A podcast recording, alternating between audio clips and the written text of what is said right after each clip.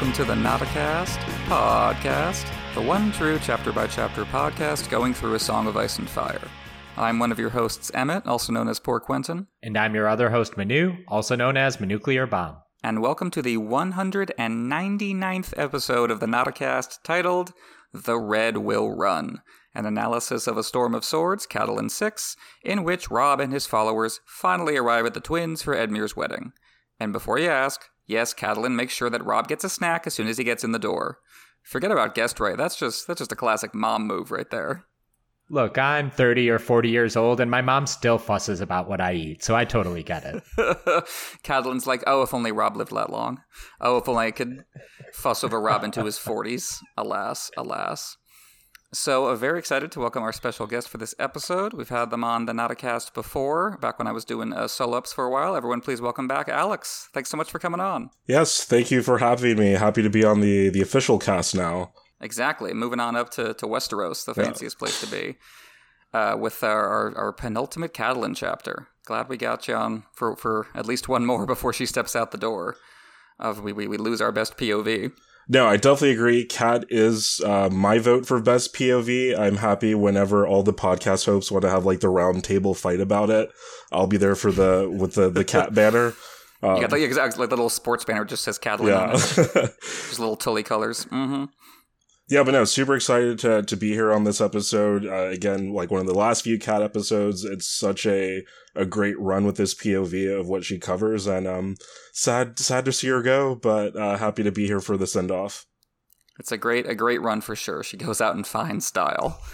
So, our spoiler warning, as always, prepare to be spoiled for the five novels, the three Dunk and Egg novellas, any histories, interviews, the Winds of Winter sample chapters, as well as Game of Thrones and House of the Dragon, the TV shows.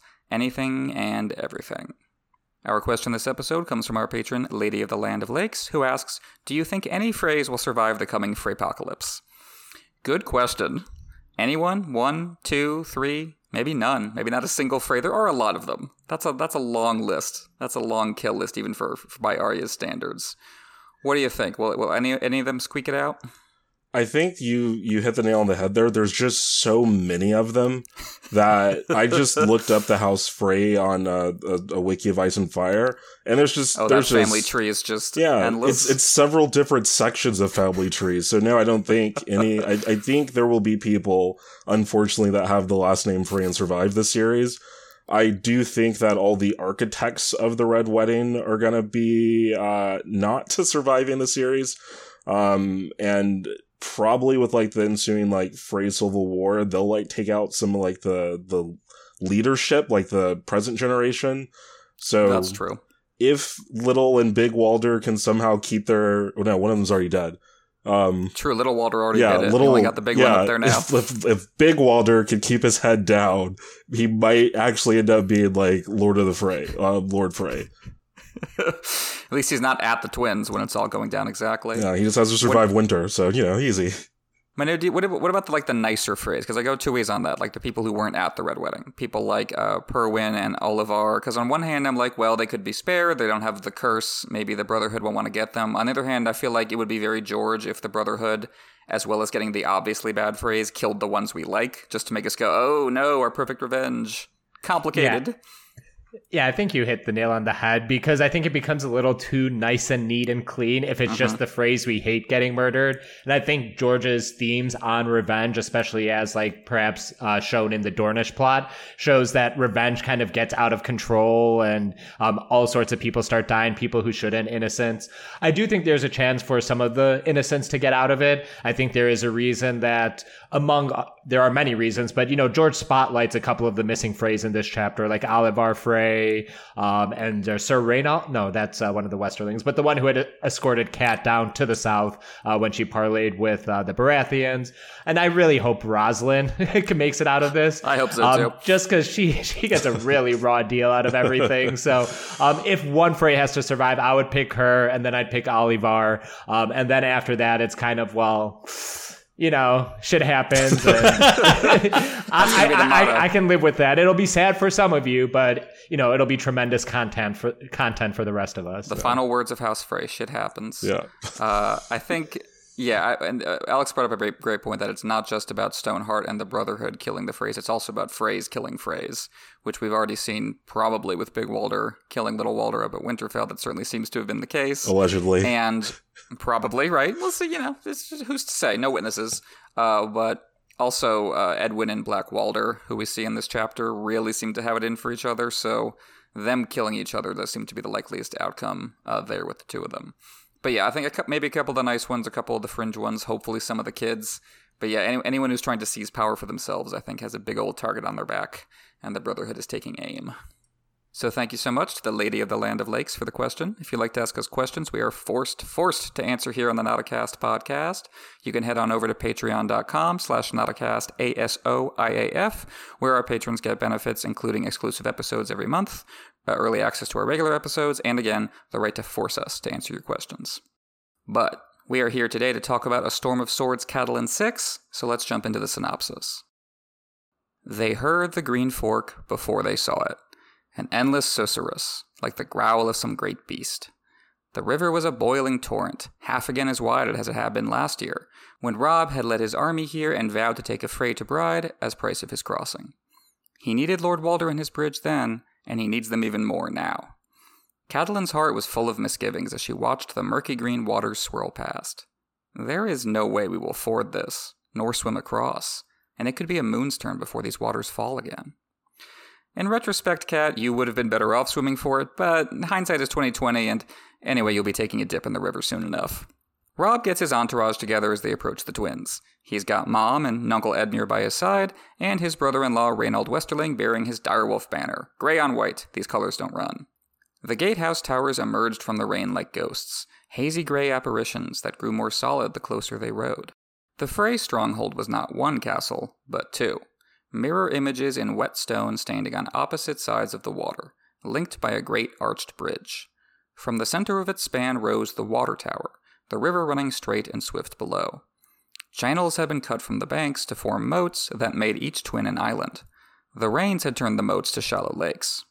Across the turbulent waters, Catelyn could see several thousand men encamped around the eastern castle, their banners hanging like so many drowned cats from the lances outside their tents. The rain made it impossible to distinguish colors and devices. Most were gray, it seemed to her, though, beneath such skies, the whole world seemed gray. Hey, Arya said the same thing last time. I guess mother and daughter have more in common than either one would admit. Catelyn tells Rob that the Freys will try to provoke him, so keep your prideful pie-hole shut. Except to eat, that is. Do that right away. Rob says he's more wet than hungry, but Catelyn points out that guest right only kicks in once you've had a snack. Robb is dismissive of Guest-Right, saying he needs only his army to protect him. As usual with Rob and Cat, they're both right and they're both wrong.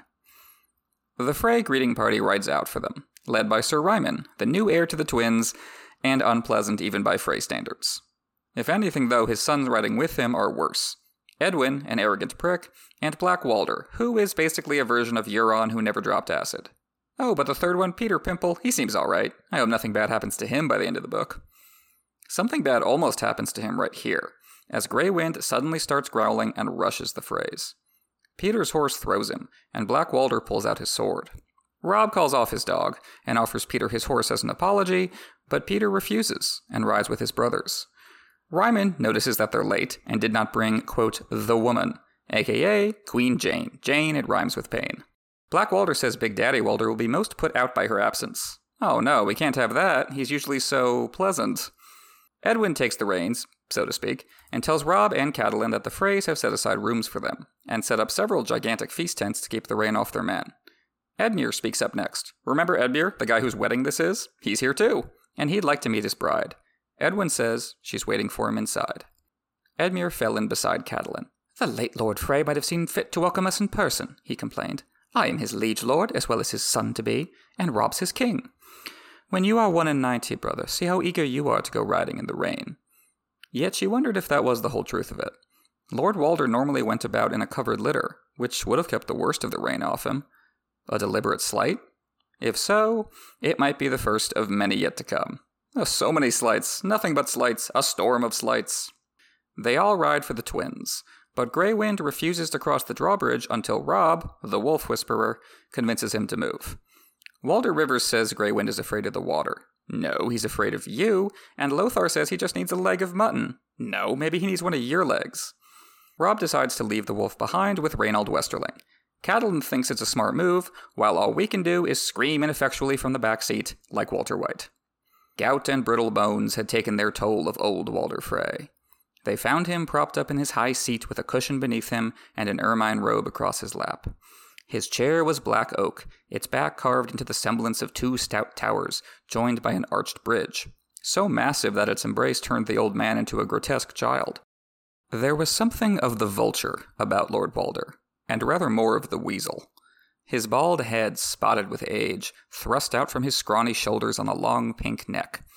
Loose skin dangled beneath his receding chin, his eyes were runny and clouded, and his toothless mouth moved constantly, sucking at the empty air as a babe sucks at his mother's breast. Worst baby ever. All time historical, bottom of the list, Walder Frey, worst baby in Westeros. By Walder's side stands Lady Frey number 8, and at his feet sits a man George describes as a somewhat younger version of Walder with larger and more vacant eyes. He's wearing nice clothes, but also a fool's crown with brass bells. Catelyn thinks that Walder always kept this grandson hidden away during official visits, and wonders if that crown might be a dig at Rob. Again, nothing but slights all the way down. The room is full to bursting with Freys, but Walder, as usual, speaks for them all. You'll forgive me if I do not kneel, I know. My legs no longer work as they did, though that which hangs between them serves well enough. Heh. His mouth split in a toothless smile as he eyed Rob's crown. Some would say it's a poor king who crowns himself with bronze, your grace. Okay, some would say that. Not him. Some are saying that. Others, Walder's not saying that, except that he literally just did. Rob explains that bronze and iron are stronger than gold and silver. That's why his ancestors, the last kings of the north, wore that kind of crown. Walder notes that it didn't do them much good when the dragons arrived, which, true enough, but it's not like gold crowns would do the trick there either. Just ask the gardeners. Oh, wait, you can't, because they're dead. Walder introduces his grandson with the Fool's Crown as Aegon, son of Stevron, who died in service to Rob. Rob praises Stevron, but Walder tells him he's wasting his breath before turning to his other honored guests. Well, Lady Catelyn, I see you have returned to us and young Sir Edmure, the victor of the stone mill. Oh, Lord Tully now. I'll need to remember that. You're the fifth Lord Tully I've known. I outlived the other four. Your bride's about here somewhere. Suppose you want to look at her? I would, my lord. and you'll have it. But clothed, she's a modest girl, and a maid. You won't see her naked till the bedding. Lord Walder cackled. soon enough, soon enough. Walder tells his son Benfrey to bring Roslin out for inspection, and then asks Rob where his bride is hiding. Rob says Jeyne remained at Riverrun, and Walder says that makes him sad, ever so sad, wounded even. I wanted to behold her with mine own weak eyes. We all did. Isn't that so, my lady? Pale, wispy Lady Frey seemed startled that she would be called upon to speak. Uh, y- yes, my lord. We also wanted to pay homage to Queen Jeyne. She must be fair to look on. Yeah, I'm guessing Walder generally forgets she's there. Gotta feel bad for Lady Frey, although, of course, a lot of the people in this room are about to have it much worse. I guess she gets off easy compared to the show. Rob confirms that Jeyne is indeed, most fair, a proper smoke show, though his voice is cold in a way that makes Catelyn think of Ned. Walder ignores that. He's too busy going for the Olympic world record in pettiness. He says Jeyne must be hotter than his own daughters, or else how could Rob have possibly broken his oath? Rob says, yeah, he's here to apologize. Apologies. Heh. Yes, you vowed to make one, I recall. I'm old, but I don't forget such things. Not like some kings, it seems. The young remember nothing when they see a pretty face and a nice firm pair of teats, isn't that so? I was the same. Some might say still I still am. They'd be wrong, though. Wrong as you were. Ah, but now you're here to make amends. It was my girls you spurned, though. Maybe it's them should hear you beg for pardon, your grace. My maiden girls. Here, have a look at them. When he wackled his fingers, a flurry of femininity left their places by the walls to line up beneath the dais. Jingle Bell started to rise as well, his bells ringing merrily, but Lady Frey grabbed the Lockwood sleeve and tugged him back down. I don't know why, Robb should have just married him. That would have solved everything. Walder starts listing off his daughters. At least the trueborn ones, whose names he can remember. Rob diplomatically says the choice would have been impossible, as each one is lovelier than the last. Walder disagrees, to put it mildly, and negs his daughters for a while before finally letting Rob apologize. My ladies, Rob looked desperately uncomfortable, but he had known this moment must come, and he faced it without flinching. All men should keep their word, kings most of all. I was pledged to marry one of you, and I broke that vow. The fault is not in you. What I did was not done to slight you, but because I loved another. No words can set it right, I know, yet I come before you to ask forgiveness, that the Freys of the Crossing and the Starks of Winterfell may once again be friends. Walder approves of this speech. That's good. But especially the no words can set it right part. Oh, that's bad. That's very bad. And with that, the blushing bride Roslin arrives. Roslin was small for her years, her skin as white as if she had just risen from a milk bath. Her face was comely, with a small chin, delicate nose, and big brown eyes. Thick chestnut hair fell in loose waves to a waist so tiny that Edmure would be able to put his hands around it.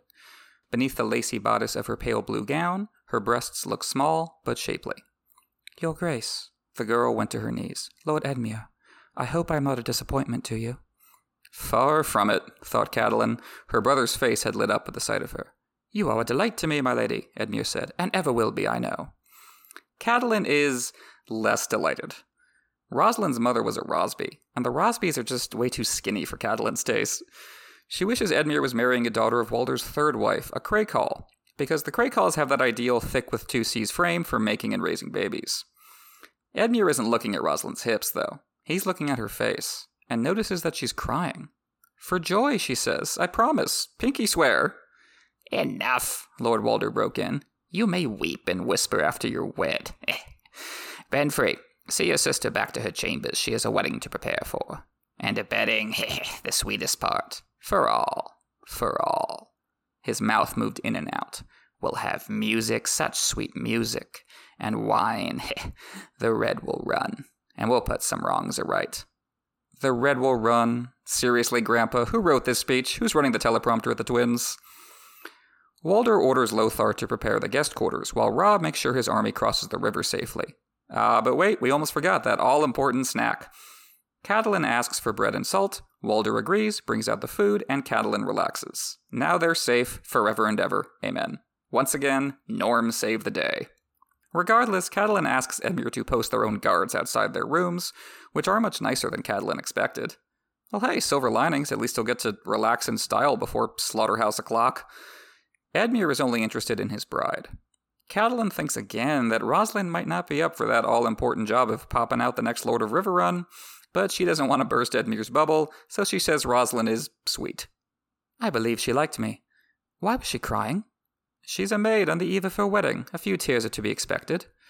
Lysa had wept lakes the morning of her own wedding, though she had managed to be dry eyed and radiant when Jon Arryn swept his cream and blue cloak about her shoulders. Right, and just look how happy that marriage turned out. Edmure is just relieved that Rosalind has a prettier face than some of the other Frey ladies that Lord Walder trotted out for their inspection.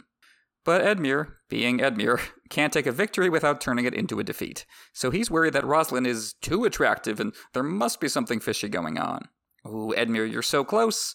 And then he says Rosalind might be barren. Ooh, swing and a miss. Catelyn points out, hey, that makes no sense because Walder wants a Tully grandson, but she agrees that if anything, things are going too well, and so she decides to follow up on Edmure's worries. She changes and returns to the hall, where a pack of Freys direct her to the Maester to deal with a woman's complaint. But not before telling her that Perwyn Frey, one of the nicer Freys who guarded Catelyn during her diplomatic mission to the south, won't be attending the wedding. Nothing suspicious there, moving right along. Catelyn thinks the Maester might turn out to be Frey son number 10,000, but thankfully that's not the case. Maester Brenett reassures her that Rosalind's mother whelped a bunch of baby Freys just fine, so Rosalind should be able to do the same. Catelyn then returns to Rob, who's talking with some of his vassals. Robin Flint, Wendel Manderly, Greatjon Umber, his son, called Smalljon even though he's bigger than literally everyone other than his dad, and oh yeah, a guy in a pale pink cloak standing by the fire. You may remember him. Lord Bolton, she said. Lady Catelyn, he replied, his voice faint. It is a pleasure to look on you again, even in such trying times. I'm sure it is, you rat fuck. Etiquette aside, Catelyn picks up on a gloomy mood in the room. Roose has brought more news of the battle at Winterfell. Turns out Clay Cerwyn and Leobald Tallhart died along with valiant old Sir Roderick. But hey, there's good news too. Some of the people of Winterfell were saved by Ramsay. Okay, maybe saved isn't the right word there, or good news, or any of that really. Your bastard was accused of grievous crimes, Catelyn reminded him sharply. Of murder, rape, and worse. Yes, Roose Bolton said. His blood is tainted, that cannot be denied. Yet he is a good fighter, as cunning as he is fearless. When the Ironmen cut down Sir Roderick and Leobald Tallhart soon after, it fell to Ramsay to lead the battle. And he did. He swears that he shall not sheathe his sword so long as a single Greyjoy remains in the north. Perhaps such service might atone in some small measure for whatever crimes his bastard blood has led him to commit. He shrugged. Or not. When the war is done, his grace must weigh and judge. By then I hope to have a true-born son, by Lady Walda. This is a cold man, Catelyn realized, not for the first time. Yeah, cold is one way to describe Roose. Lying liar who lies is another, different strokes. Rob wants to know what happened to Theon, and Roose answers with his wedding gift the skin of Theon's left pinky finger. I don't think that was on the registry, but I'd really have to double check. Catelyn asks him to put it away, even though part of her really wants it as a trophy. Maybe wear it around her neck like Davos's fingers? Regardless, Rob points out that flaying Theon won't change the fact that Bran and Rickon are dead, which is totally a fact, 100% true. Rob wants Theon dead, not tortured, but Roose suggests that they wait until the Ironborn sort out who's in charge. Whoever that might be, Euron, will naturally want Theon dead to negate his claim. So the Northmen can wring concessions from the Ironborn as the price for Theon's head on a spike. Great plan! Just like Rob's plan to attack Moat Cailin. I can't wait to watch all these plans spring into action. Speaking of Rob's strategy, looks like there might be a snag. As Roose was crossing the Trident at the Ruby Ford, Gregor Clegane showed up and attacked from behind. In a total coincidence, Roose's own men were already safe on the northern side, and the brunt of the blow was taken by Manderly men, including Wylis Manderly, the heir to White Harbor who has once more been taken captive. Thankfully, Roose left a few hundred men behind to guard the crossing under the command of Ronnel Stout and Kyle Condon, vital characters whose exploits and adventures we will totally get back to at some point, George promises. Rob is still pissed off that Robett Glover got so many of his infantrymen killed at Duskendale. Yeah, that was dumb, agrees Roose with his fingers crossed behind his back. Robert just must have been angry about losing the Glover Castle to the Ironborn. No other explanation. Duskendale was done and cold. It was the battle still to come that worried Catelyn. How many men have you brought, my son? she asked Roose Bolton pointedly. His queer, colorless eyes studied her face a moment before he answered. Some five hundred horse and three thousand foot, my lady. Dreadfort men in chief, and some from Karhold. With the loyalty of the Karstarks so doubtful now, I thought it best to keep them close. I regret there are not more. It should be enough, said Rob. You will have command of my rearguard, Lord Bolton. I mean to start for the neck as soon as my uncle has been wedded and bedded. We're going home.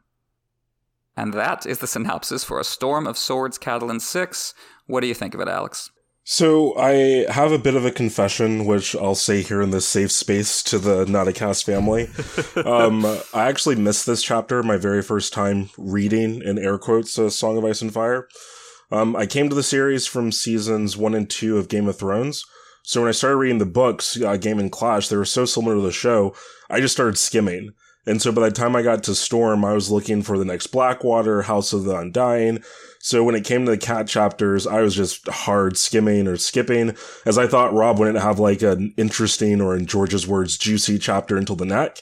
So when I got to the next Tyrion Small Council chapter and they're like victory gloating and hashtag mission accomplishing over um, Cat and Rob's deck, um, I doubled back in shock.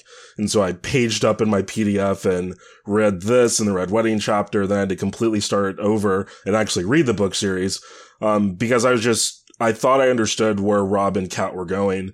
So I suppose a bit like Rob, I just completely looked past the Freys and missed the mm-hmm. biggest daggers in the dark moment. And what I think is still the most defining benchmark and marquee event in the series and universe. So when I got to this with like better context, I did really like it because George is doing. Uh, it's like the prestige. It's a very good job of like distracting you while you it's don't see trick. what's happening. Yeah, that's um, right. Because mm-hmm. like all these details that we'll go into later, but it's just something where it's just like it's almost audacious of him to just play in our face with all these like wedding details and oh i've got 300 men here we're gonna go here here and here and the whole time like it's it's not that the noose is around their necks they are in the air they just don't see it yet Yeah, no, I think you hit on something there because this chapter is very unassuming. It's only really on reread that the ominous mood and tone of it really comes into fully picture. It creates dread without telling you what is only one chapter away at this point. It pays off the promise of Walder Frey's peevishness, but it's also amusing because Walder Frey is super fun and enjoyable in this chapter it I don't know. It just feels like this chapter lives in a liminal space in between all the adventures we had previous in A Song of Ice and Fire and the tragedy that's coming up in the next chapter. But maybe I'm just pre-grieving like Roman Roy on Succession. I think pre-grieving is a perfect summary, at least on reread when you're just you're holding on for what's coming next. Catelyn 6 is the kind of chapter that I think would be forgettable in lesser hands because yeah, it has a very clear structural function. It's the red carpet for the red wedding the penultimate Catelyn chapter, in which George sets up everything he needs for the main event, so Catelyn 7, her very last POV chapter, can dedicate itself purely to the sights, sounds, and even smells of doom. But in order to preserve the shock of what's about to happen, George has to pretend like Catelyn 6 is transitioning us to nothing worse or more important than an awkward dinner party. So basically, he had to write two chapters at the same time and kind of interweave them as one, which, yeah, it's an incredible accomplishment. And as you say, you can see that just in the many different uh, tones at work in this chapter. It's very tense, but it's also very funny, with Catelyn caught in between trying to navigate the two.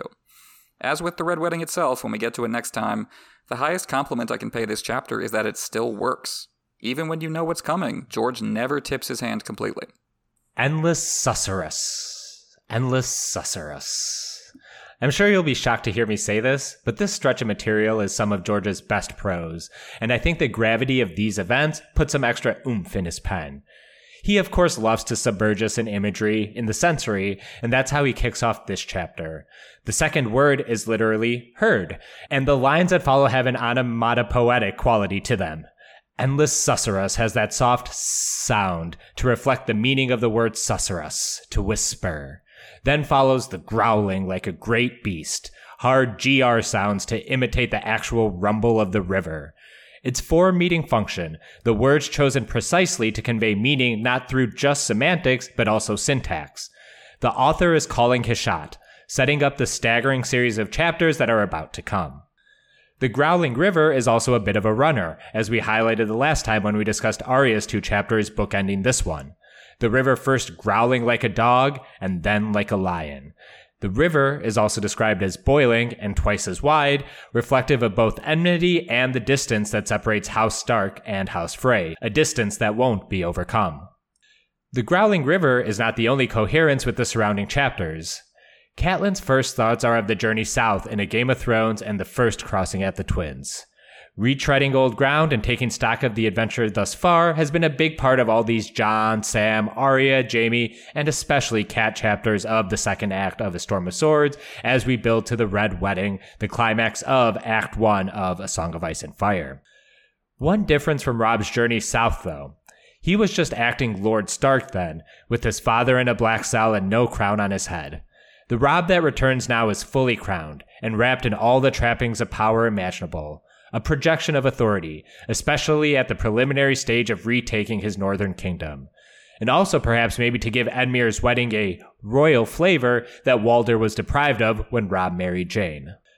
While Rob may have donned his crown for the occasion, he seems a little less concerned with making sure guest right is affirmed. It does scream at you, doesn't it? Cat being so insistent on guaranteeing guest right here. Like, what was she thinking was possible? If she suspected out and out murder, she would have counseled Rob as such. But alas, it doesn't really matter in the end. While Ned Stark's demise rested on the norms of society proving to be incapably weak, Rob and Catelyn are now in a Westeros where all the norms will have disintegrated as men are murdered at their supper. Yeah, the river makes for a great organizing principle here, as it has throughout the build up to the Red Wedding. You've been talking so well about that. The various forks of the Trident have made for logistical obstacles in both Arya and Catelyn chapters thanks to the rain, that, that very literal storm of swords. But the river was always eventually going to be an obstacle, even if the sky was clear and the sun was shining, because the Freys have made it so. The whole reason they built their castles where they did, the whole reason they built two castles instead of one, was to control this crossing. That's how they made their money, and that's become the core of their self image as a family. We saw that with those those Frey brats at Winterfell, Little Walder and Big Walder, with their Lord of the Crossing game. But even though their crossing has made House Frey wealthy and powerful, it hasn't brought them prestige. And that's what pisses off Lord Walder so much. He's always felt disrespected by the Tullys, looked down on. You can't separate his anger about Robb breaking his marriage pact from that pattern. If Walder had generally gotten along with the Tullys up until now, maybe he wouldn't have reacted so violently. But now Rob's betrayal is part of a narrative. Walder can point to that and say, see, the new Tully is just like his ancestors. He can't be trusted, he'll never take us seriously, we have to stop this cycle by any means necessary. He leveraged his crossing to get that marriage pact out of Robb, taking advantage of Robb's desperation to get to Riverrun ASAP. Now he's used that same geographical position as a trap, forcing Robb to come to the table if he wants any hope of returning to Winterfell. Like you say, we've come full circle with Catelyn's thoughts providing the connective tissue. Robb's campaign began here in a sense, and now it ends here. He needed the Freys to get south in Book 1, and now he needs them to get back north in Book 3. It feels like fate, like Robb doomed himself the last time he was here before he ever fought and won a battle. Sure, chance and choice played their roles as they always do, but the way George writes it here makes it feel inevitable. Catelyn thinking about how they need the Freys more than ever, how they can't cross the river without them. The Freys are a, a ferryman escorting them all to death. So the river is not only a logistical obstacle to be leveraged for political advantage, it's not only an embodiment of Walder's resentment and rage breaking the surface, it's an avatar of destiny, a mouth waiting to swallow them all. I do agree this is the climax of uh, Act 1 of A Song in Ice and Fire. And so on reread for the initiated, these slow, depressing, grueling chapters, they do take on their own powerful uh, current, like the river's trident itself.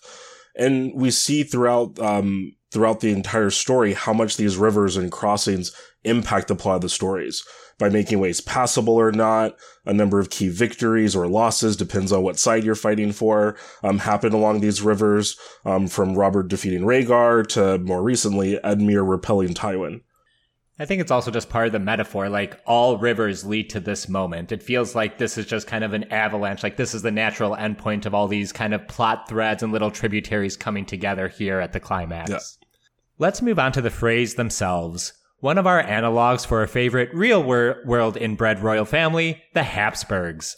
As with all the historical ideas in George's work, history is remixed so no one person or event or family maps perfectly onto his story.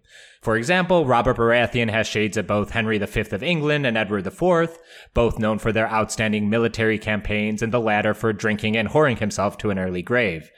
But Edward IV also bears some resemblance to Robb Stark, namely in that his father, Richard of York, was beheaded before Edward rose up to eventually win the crown during the Wars of the Roses. And that too is kind of neat, as Robert and Robb play off some of the same historical characters when in our narrative, the young wolf is named after the older stag. The Habsburgs, like many dukes and counts of their age, first became prominent during the 11th century because their castle in Switzerland was near a ford of the Aar River, a major tributary of the Rhine, and thus they were able to exact tolls from travelers and merchants making their ways through Central Europe. Pretty similar to how House Frey got its start, like Emmett just said. Habsburg rule grew over the centuries to become the power behind the Holy Roman Empire in the late Middle Ages and especially into the early modern period mostly on the backs of marriages to other houses and nobility across Europe. This would allow them to bring in various German, Czech, Hungarian, and Spanish kingdoms under their thumb. The Freys have done something similar, very much on the backs of Walder Frey's viral lifestyle, marrying off his kids, grandkids, great grandkids, and bastards to various houses, namely in the Riverlands, but also all over, and it has helped them become more powerful, even if it leads to a Byzantine web of allegiances perhaps best illustrated by Cleos Frey in the early Jaime chapters, but we will really see the Frey entanglement with Lannisters and Boltons in Feast and Dance respectively. And that strategy should be in the back of our mind here, because Walder still is working on this noble matrimonial project. That's what he wanted out of the original matches for Robb and Arya, and now is peeved he has to settle for a Tully. Greeting Catelyn is Ryman Frey, Walder's grandson and heir to the twins following the death of Stevron at Oxcross. In Catelyn 2, Robb mentioned that he perhaps could have made some compromise with Stevron over the Jeyne situation, but not with Ryman. As Cat describes him here, he's fleshy, broad, and stupid. He'll be a sweaty mess at the Red Wedding before marching in to begin the massacre. He'll also lay siege to Riverrun, which we'll discuss more when we get to A Feast for Crows. Coming with Ryman are his three sons, Edwin, Black Walder, and Petyr Pimple. Edwin is the oldest, the constipated looking one, and his biggest contribution to the story might be getting slapped by Catelyn in the Red Wedding chapter itself. The youngest is Petyr Pimple, who Merrett Frey will be on a fetch quest to retrieve, to retrieve in the book's epilogue. Black Walder, though, is the most important of the trio, who we discussed a bit back when he and Lothar parlayed at Riverrun over Edmure's hand. We know he's a bad dude that loves to fight, has probably bedded his brother's wives, and maybe even some of his cousins. As it stands, he's third in line for the twins following the death of his father in a feast for crows, something his older brother Edwin thinks Walder had a hand in. Greywind, like us, is not happy about seeing so many Freys, growling so loudly the cat mistakes it for the river itself. But it's not just bark. Greywind snaps and leaps at the Freys, sensing the danger here. He'll later grow wild under the portcullis too, at which point Robb will have Raynald Westerling see him off. A deft move to hide both Wolf and Westerling from Walder Frey, though arguably the beginning of Robb's capitulation to Walder on the Wolf issue. The Freys are also quick to point out that Jeyne is not there with Robb. Except they don't say Jeyne, they refer to her as the woman, the first of many petty insults, but also in line with George's own writing techniques.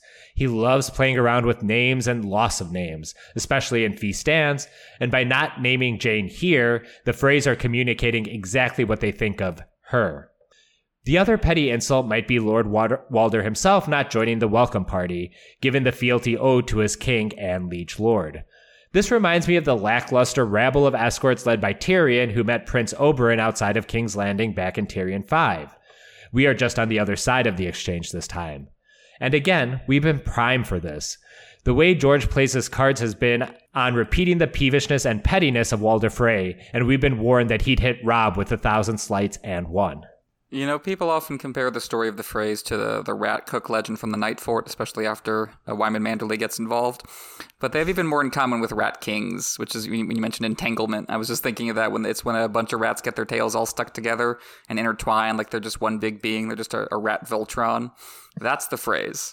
All these rats stuck together. All these shitty little personalities. All these schemers and murderers and drunks Lord Walder has the most outsized personality of the bunch, of course, but George clearly has a lot of fun coming up with the other Freys. Catelyn's description of Ryman certainly lines up with what we see and hear of him later. In the epilogue, Merrett calls him thick witted, stubborn, and greedy. So he's both dumb and mean. It's a winning combination.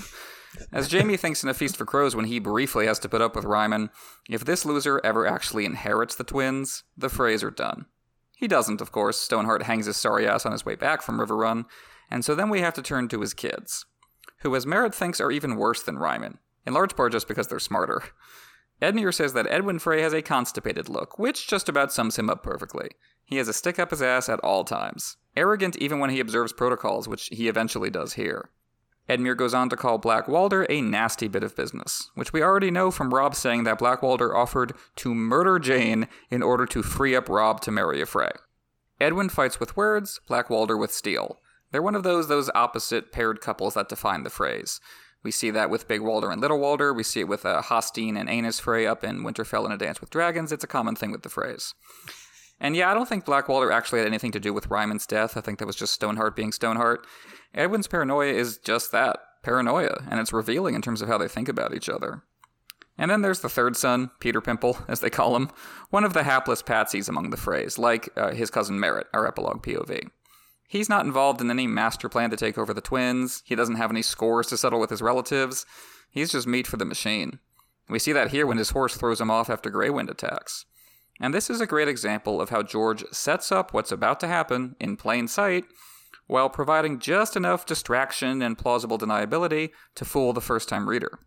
On one hand, Greywind is clearly sensing that the Freys have bad intentions. The direwolves not only have animal instincts, they're spiritual creatures on some level. They can tap into what's being hidden. On the other hand, the way this scene is staged, Robb ends up looking like the aggressor here, as Lord Walder will say inside. Black Walder draws his sword, but only to admonish Robb for setting his wolf loose. The absolute fucking gall of these guys to wave their fingers and tut tut the people they're about to mass murder at the dinner table. So Robb ignores the warning, because he's too busy trying to placate the Freys, people who absolutely cannot be placated at this point. The Freys are disappointed not to see Jeyne. On first read, you might think Walder just wanted to make fun of her along with Robb. On reread, though, you can tell it's it's practically guaranteed that the plan was to kill her too. One subtle note that stood out to me on reread after Petyr loses his horse, Robb very gallantly offers his own, but Petyr glances at his father and then refuses. Because you can't make any new connections to the Starks, don't want to look weak, don't want to look like you owe them anything, put yourself in close proximity before the big event. It's all being stage managed, as we see when our heroes finally get inside out of the rain. Yeah, House Frey, to me, they become like the transition series of villains as the story is getting ready to move the initial Stark v Lannister conflict a little bit to the back burner. We're still, as readers, very invested in the Stark cause. Um, but after the Red Weddings, the Stark the Starks lose a lot. Uh, go figure. Um, but then also the Lannisters end up losing some key figures on their war front by the books by later portions of the book. So as we move into Feast Dance, House Frey just starts supplying a lot of the villains and antagonists and um, kind of just like the team bad guys uh, going forward. Yeah, power abhors a vacuum, and there's just so many phrases, it's natural that they'd start filling yeah. it. So then we get to the chapter's main event, the headliner, the one, the only, Walder Frey. Boo, boo. and I, I hate to be the worst person ever, or second worst, next to Lord Walder, but I gotta say, the Lord of the Crossing rocks in this chapter. Yeah, yeah, he's awful and he's gonna lead the greatest gut punch in modern fantasy, but he's just a lot of fun. His preening mannerisms, his petty jibes, his lecherous attitude, it's all great. With or without David Bradley's wonderful performance, the character on page still stands perfectly crystallized. It reminds me of how we discussed Oberyn back in Tyrion 5. Walder Frey is one of those fully formed characters in George's mind. He knows exactly what Walder needs to be and do because he only gets one appearance prior to these Red Wedding chapters, yet he needs to be at full potency for this big set piece to work. Yeah, exactly. Exactly. And yeah, agree. The Red Wedding, it would not be the unique, memorable phenomenon that it is without everybody's least favorite lord at the center of it all. I've been saying throughout the build up to these chapters that George's smartest move here is that he doesn't pretend that Walder is a nice guy. I think that would have been the temptation in order to hide what's coming from the reader, but it would have been a step too far if Walder was suddenly all smiles and compliments. It would have immediately given the game away to the reader, and it also would have made Robb and Catelyn look dumber than they actually are. Instead, what George does is to make us think that Walder is just an insult comic. He's in this for the slights, as Catelyn says. He doesn't like Robb, obviously not. He doesn't like anybody. But maybe all he wants out of this is the thrill of mocking the king in the north to his face. Just a very petty version of revenge. And the first time reader generally buys that because of how perfectly Walder is written. How every word he says is just the most obnoxious thing imaginable. He doesn't come off like a devious mastermind, he comes off like a bully, one who thrives on the discomfort of others. And now, to be fair, Walder really isn't the mastermind here. Tywin is the prime mover, the, the team manager who brought everyone together. And as we learn in the epilogue, Walder left all the actual logistical details to Roose Bolton, along with his son and steward Lothar. Walder is basically in the audience for the Red Wedding. It's a show put on for him to make him happy while he roasts everyone. Mm-hmm. Like if, uh, if Statler and Waldorf from the Muppets were melted were melted down into one cantankerous old fucker. oh, I love that imagery. One of our favorite angles on the NotACast podcast is how much of the conflict is driven by the personal and the political, and the dissonance that occurs when those two clash. And that is because in this sort of feudal, monarchic society, the politics are personal, something Patrick Wyman talks about on his podcast Tides of History. All power, authority, and legitimacy flows from the person at the top, be it a king or a hand or a warden. There is no concept of a nation. Sure, someone may identify as a Northerner or Riverlander, but in the end, they are vassals of Starks and Tullys, subjects of kings on the Iron Throne. When you dig into medieval history, a lot of the conflicts between neighboring duchies and kingdoms often come down to the interpersonal relationships between the sovereigns. The entire northern kingdom in Westeros mobilized essentially because Robb could not suffer his father being imprisoned by Lannisters. And now the Northern Kingdom is going to come crashing down because a mid major lord in the Riverlands is big mad that a 16 year old went back on his word. Yeah, there's a million other factors here, mostly Tywin Lannister, but he too is likely acting out of a personal desire for retribution on the little shit who thoroughly whipped his ass on the battlefield. George's description of Walder Frey sings here, Something of a vulture, more of a weasel, the long pink neck and saggy skin, the toothless grin. The throne he sits on is my favorite flourish, looking like a small child in a giant chair of black oak fashioned after the twin towers of Frey. It represents both the very little man that lives between those two towers and also speaks to his outsized ambitions, a small man playing a big game, one we hope and expect to catch up with Lord Walder when winter comes. Yeah, terrific reintroduction of a character who, like you said, we've only seen once before, and that was two books ago. I love the animal comparisons, the vulture, the weasel. Could have gone with the turkey too with that long neck, just replace all of Walder's dialogue with gobble gobble, get the point across. But turkeys don't really have any negative connotations. People love turkeys. Ben Franklin wanted it to be our national bird, and he was right. George goes with the weasel and the vulture because he knows it'll make the reader, or most readers anyway, recoil. Weasels are associated with betrayal and cowardice, you know, weaseling out of something. And vultures, of course, are nature's most notorious scavengers. It's like the Freys are circling, like vultures above the Starks as they die. It almost literally happens. Ryman and Black Walder circle behind Catelyn towards the end of the Red Wedding. Even more significant, though, is the comparison to childhood. That Walder is described as a grotesque child in his overlarge throne, and he sucks at the air like a baby at their mother's breast. Old age is the second childhood, as the saying goes. I remember that Seinfeld bit about how your first birthday and your last birthday are basically the same, because in both cases, you're just sitting there helplessly while the people in their prime run the show. Walder is the worst of both worlds. He has the simmering resentment of old age, combined with the juvenile selfishness of childhood.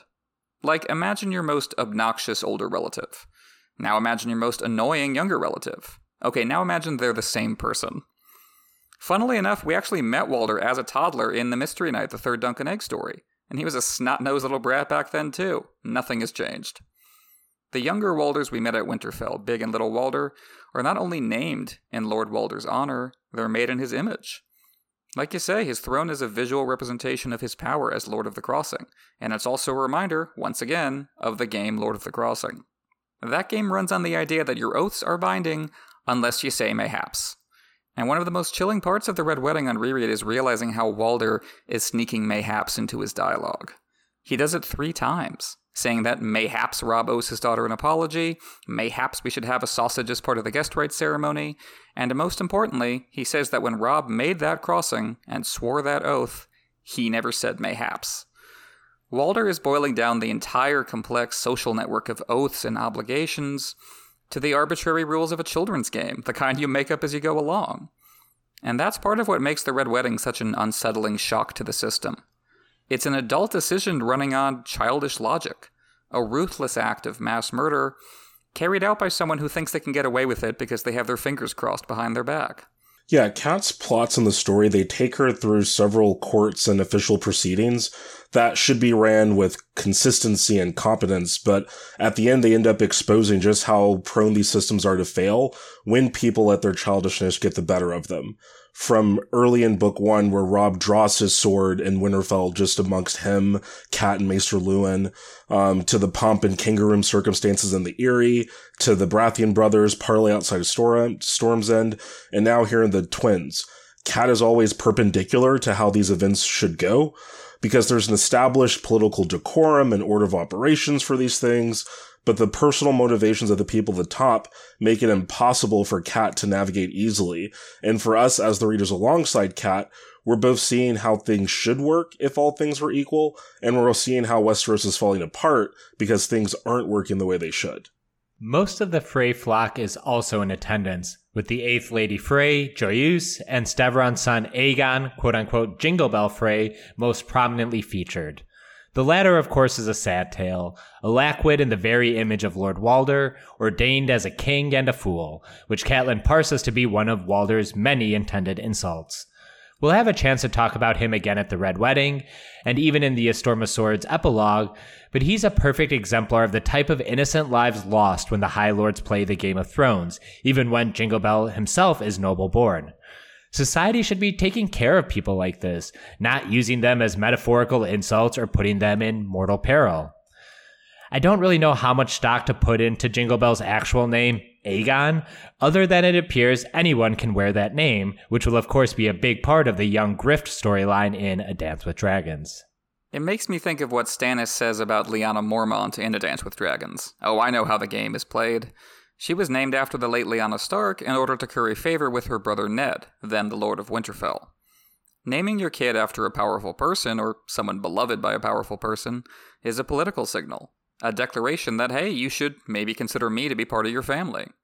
It can run the other way, of course. Remember how pissed off Cersei was at the idea of the Stokeworths naming Lollys's baby after Tywin? So, naturally, Bronn named him after Tyrion instead.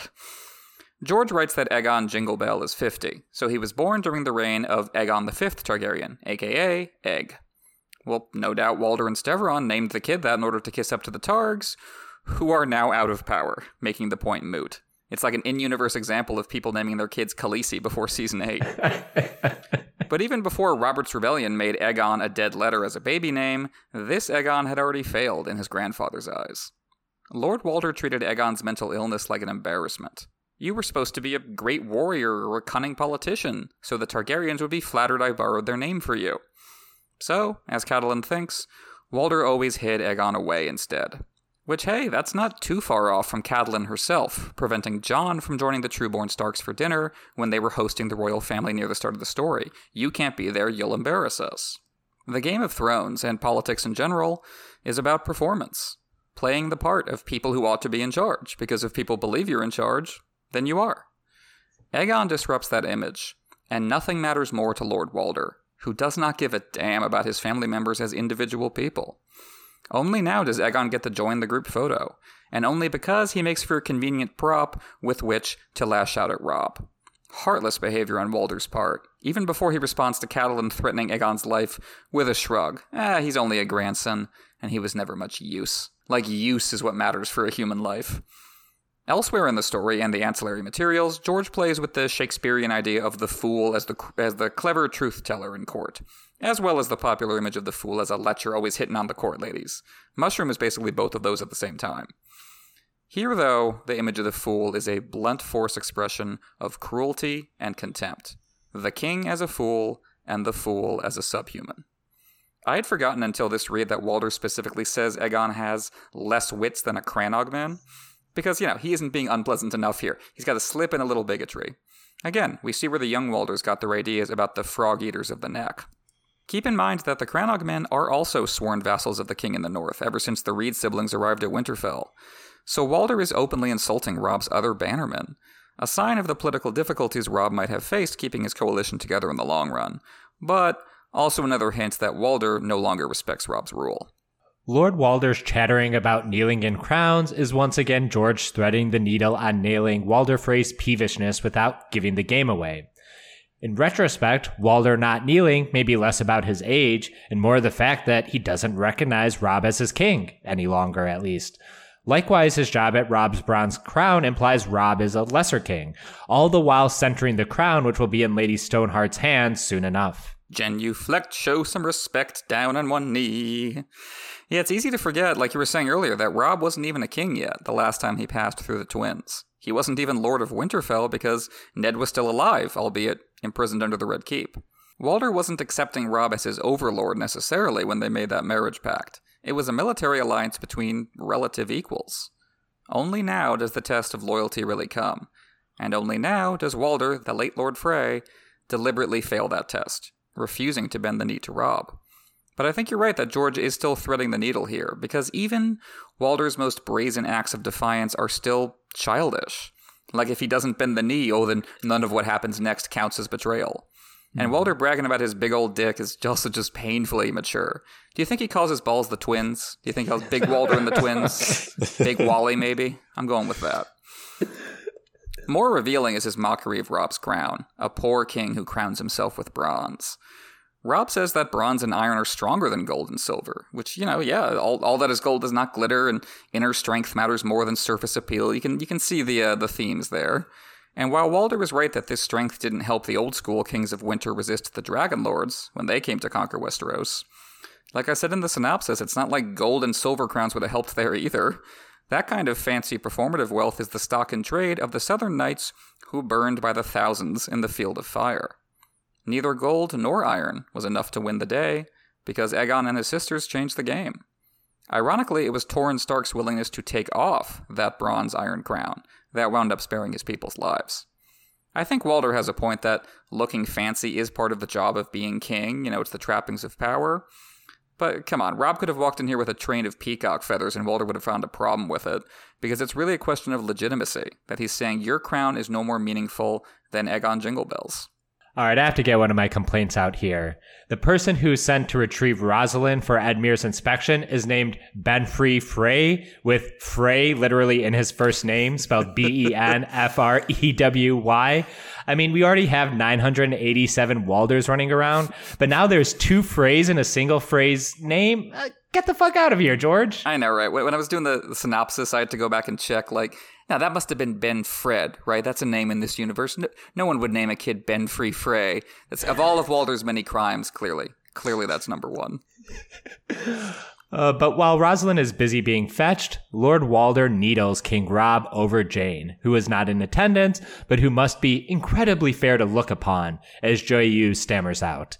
Catelyn notes how Robb's icy coolness is very much like Ned's, very much like the Starks of Winterfell. It's interesting. It seems to have gotten he seems to have gotten better at that since he got crowned. Like if you go back to the start of A Clash of Kings, Catelyn's first chapter there, when Robb has just been crowned at Riverrun, and he's uh, negotiating with from a position of power with Cleos Frey. And Catelyn thought that Robb's voice was not quite as icy as Ned's yet, so it's it's getting there just just in time for Robb to join Dad in the grave. You just managed to live up to his image, just in time. Our hearts all grow colder as we age. I can attest to that. Until they become stone. Robb offers his apologies to the ladies and girls of House Frey, who Walder trots out like cattle at an auction. This is very much how Walder Frey and honestly most of the noblemen in Westeros view women. A flurry of femininity at the whims of an old man's waggling fingers. He can't even be bothered to remember half their names, despite Walda being a good 40% of them. There are some fun names in the bunch, though. Arwen invokes Lord of the Rings, Cersei, of course, relevant to our own story, called the quote unquote Little Bee, which makes for a fun play on Cersei Lannister viewing herself as the Queen Bee. Robb plays the humbled king here, saying it would have been an impossible choice to pick a lady of House Frey, which of course opens him up to even more insults from Lord Walder about who really has the worst vision. Even after the apology, the girls shuffle around nervously, knowing that all cues come from the Lord of the Crossing. Lord Frey, of course, is bemused with no words can set it right phrasing because, well, Emmett went over this already. He wants Robb to dance with all his daughters at the wedding feast, perhaps so the story can be the king was forced to dance with each of his family before being murdered, just another humiliation to stack on top of Robb Stark. Roslin arrives, and I hate to be too hard on Catelyn moments before her doom, but she too invokes the woman as cattle ideology. She emphasizes her physical robustness, or Roslin's lack thereof, worrying about the Rosby stock that she comes from. This feels like a continuation of the Jon inheritance chat from last chapter, a debate Catelyn resoundingly lost. After perhaps failing at securing the Stark lineage, her focus here is now on the future of her own house, House Tully, and whether Roslin can help Edmure secure their own familial line. This is, of course, something NotACast has talked about in all of Catelyn's chapters. Her working within the role of femininity in Westerosi patriarchy towards ends that align with said patriarchy, namely the focus on issue and inheritance. That's not to say Catelyn and Lord Walder are equally bad or misogynist, but that we have to understand patriarchy doesn't manifest itself only via men. People of marginalized genders also get swept away and made complicit in these systems of hierarchy and violence, even if they ostensibly oppose them on some level. That's one of the elements that I enjoy about Kat's place in this series. She does uh, show and tell us the social mores of Westeros, even as they impede and constrain her. And as a big cat fan and knowing all of my friends that are also very cat fans, we are far more progressive and liberal than Cat is, who isn't going to say like, you know, isn't, is conservative probably like the nicest way to say that, but, um, like, I don't think Cat would be, like, overly insulted or diminished if you said that she was just Ned's wife or Robin Company's mom, um, because there, because we do see there's more to her than that. But you see how she thinks that there's this ladder of how people work, how society work, and I, I do think that for most places she would say that a, a female is more of a supporting uh, role. Really well said. I think it's it's an interesting relationship that readers have to her character in that way. And I think that really impacts how we look at an event like the Red Wedding. I think most of the Red Wedding is, of course, about how power is working itself out in kind of big picture political terms, military terms. But right here, we see it through the lens of gender. After all, this is at least Walder's stated primary motivation getting revenge on Robb for not marrying one of his daughters or granddaughters.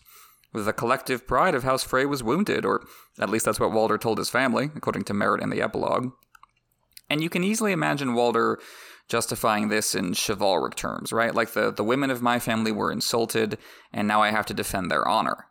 But look at how he talks about them. Look at how he talks to them. He refers to Ami as a broken in and refers to her dead husband as an oaf. And like Manu said, he forgets their names despite how many Waldas there are. It reminds me of the the wedding scene in Goodfellas when they're going around introducing Karen to everyone, and she's like, "They're all named Pete and Paul. This is Petey. This is Polly. That's the twins." And he still can't keep it straight. Worst of all is when Walder tells the daughter of one of his grandbastards, this this cute little squeaky voiced four year old, I'm I'm called Walder, great grandpapa, tells her to sit down because Robb has no interest in base stock. The reader knows that Robb loved Jon and named him his heir despite his bastardy. But Walder is talking about these women like they're animals, or like they're his slaves, probably a little both from his perspective. They're just props. They're bargaining chips. They're pawns in the Game of Thrones. Ironically, Robb is the one who speaks with genuine chivalry to them, despite being the one who broke his vows to them. So even as Walder pays lip service to the language of romance, talking about how Robb dancing with his daughters, what would please an old man's heart, it's clear that he sees only, as he says, a pretty face and a nice firm pair of teats. He thinks Robb is the same, but we know Robb just slept with Jeyne primarily to distract himself from his grief for Bran and Rickon because he actually feels the family bonds that Walder only pretends to. Walder isn't acting to defend the honor of his daughters and granddaughters because he's the one treating them dishonorably. He's acting to defend his own injured pride, full stop. And that pride is rooted in the dick he's so delighted still works. And yes, yeah, somewhere in between lies Catelyn. I think George does a great job of writing her perspective in terms of gender. I think it's a I think it's I think the reason people respond to it who wouldn't share her politics or worldview is because it's just really realistic and recognizable. That I think I know a lot of women like Catelyn. I know conservative women who who believe that gender norms benefit society on the whole, even as they're restrained by it personally. I mean, these are the very norms that made Edmure the heir to Riverrun, despite Catelyn being born first and being manifestly better suited for it. These are the norms that made it okay for Ned to father a bastard, but wouldn't have permitted the same leeway for Catelyn. These are the norms that led her father Hoster to treat her sister Lysa like, well, like stock, like breeding stock, as Catelyn has recently discovered regarding Tansy. But Catelyn doesn't question them because these norms uphold the propagation of family within the feudal power structure. And she believes, above all, in the importance of family. Just look at her house words family, duty, honor. There is no outside the system for Catelyn. She saw Brienne as an unfortunate outcast. She thought, "Oh, is, is, there no creature on earth so so pitiful as an ugly woman?" And like she wasn't being cruel, she wasn't mocking like Walder or the assholes down in Renly's camp. She felt bad for Brienne, but Catelyn never took the next step of questioning that conventional wisdom. Why does it matter to me that Brienne is ugly? Why have we set things up so that's bad for her? What if that doesn't matter at all? So while Catelyn is not as cruel as Walder, she still plays into that logic that the worth of a woman is determined by her ability to bear and raise children. It ties back into her last chapter about how the Mormonts talked about Lynesse, that you know, if you don't have wide hips and big tits, what good are you? And that was from women who run their own island. And they're still talking like that. So Edmure is, of course, delighted by Roslin. His biggest fear was wife not hot, and that fear has been allayed, which builds perfectly on this chapter of femininity we just had. His only concern is her tears, which Roslin chalks up to joy at being wed, but based on Catelyn's next chapter, she's most likely terrified of what's about to happen. Crying, especially in the Western Anglo tradition, is often a gendered action, reserved for women and the weak, which are often the same under patriarchal lenses. Cersei talks about tears being a woman's weapon, but here the Freys can cynically wield it as a shield. Of course she's crying, a maid on the verge of her wedding night. It's all a girl's dreams about, and it's emotionally overwhelming. It's just good enough cover, but Walder Frey has the wherewithal to make sure to shoo Roslin off before she can really give the game away. Though Walder nearly does that himself, not being able to contain himself as he says the betting is going to be the sweetest part of all, the wine will run red, and putting wrongs to right. It's been well over a decade since I first read this book, so I can say I'm mostly over my red wedding trauma, and as such, I can really enjoy the flavor with which Walder Frey is seasoned. Like I said, he's a fully formed thought in George's mind, and it's kind of fun watching the lecherous old asshole amuse himself. I do on reread. I just I love the bit with Roslin crying. Like it's so well done because because okay, so you you got the you got the level at which she's pretending that she's crying out of joy at marrying Edmure. And even the first time reader knows, okay, that's bullshit. That's just something you say. That's just something you pretend to get through a scene like this. And then you've got like the layer beneath that. What you think is the situation is just, oh, she's kind of scared of getting married. She's scared of having sex because because a, a wedding and a marriage, and especially in this kind of society, can just be a trauma, can be a nightmare, and can also just be that way generally, even in a better society. Mm-hmm. And then you got the reality underneath that the reason she's crying is because no, her wedding is going to be unusually bad, even by Westerosi standards. But George fools you so beautifully into thinking she's crying for normal reasons, which is so fucked up in itself. Like that, uh, there was a normally good reason to cry at your wedding. That's again the kind of the the background, the gender dynamics we're talking about here. And yeah, I love how just Walder just keeps getting closer to saying out loud like when he says the red will run, like, dude, I know you could technically be talking about wine, but that is so close to saying it out loud. Like, just imagine being one of the other Freys in the room when he says that. Imagine being like Lothar, who's put all the planning, logistical work into pulling this off, and you're so close. All you have to do is not give away the game in the last possible minute. And then you have to just stand there poker faced and sweating while your senile sex pest dad taunts the people you're going to kill about how you're going to kill them. Again, Walder is the host. It's impossible to do this without him, but he is very much not the mastermind. He almost ruins this. Yeah, it's like what you said with the whole mayhaps thing. Walder may just be making little in jokes to himself, but it strikes me that he leans on an old Frey custom or a child's game, as you said, right before he's going to tear down every norm and societal moray imaginable. Which gets us to the bread and salt, which Catelyn thinks will keep them safe. Walder is no dummy. His, of course, of course, lets us know he is more than willing to play along. He says the words of welcome and even has the food and drink ready to go at the clap of his hands. The breakdown of societal structure in Westeros, as shown through the Red Wedding, will be a topic we take on in our main Red Wedding episode, but it really starts here. At the point where Walder has decided to murder people at his dinner table, falsely performing guest right theatrics is no a hair off Walder Frey's balding head. We started to see the breaking down of norms way back in a Game of Thrones, with Eddard, with Eddard Stark leaning on them to his doom, hoping the royal words of Robert Baratheon would help see through a pending succession crisis. It did not. The norms were literally torn up, and madness reigned in the newly crowned King Joffrey, killing all of Eddard's household under the king's roof, and later Ned himself as public spectacle. This plunged the entire realm into war, fracturing it, and in those fractures, brutality and violence held sway.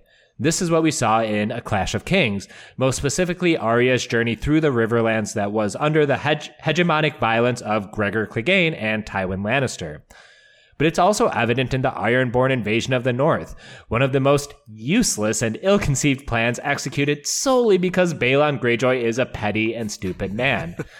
and that piece of the story is centered by Theon Greyjoy, who is breaking every real human connection he has built up ever since he was a 10 year old boy.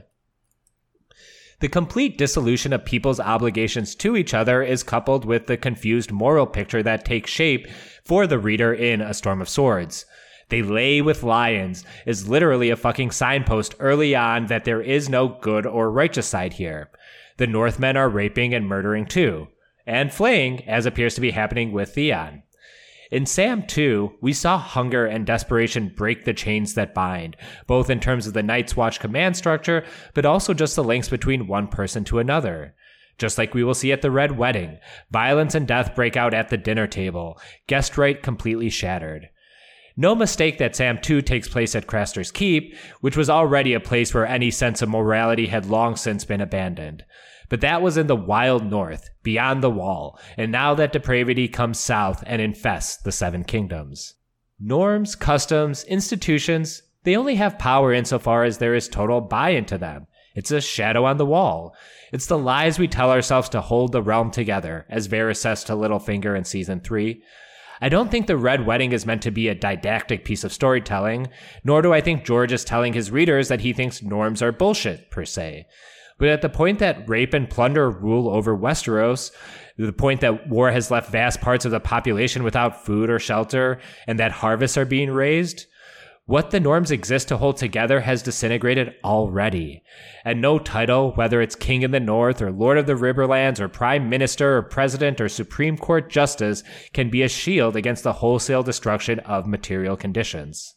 Something is definitely rotten in the state of Denmark. I mean, the twins and for one of the biggest breaches and violations of the norms to happen in the POV chapter of one of the biggest believers of said norms is, as a certain Sith Lord would say, ironic.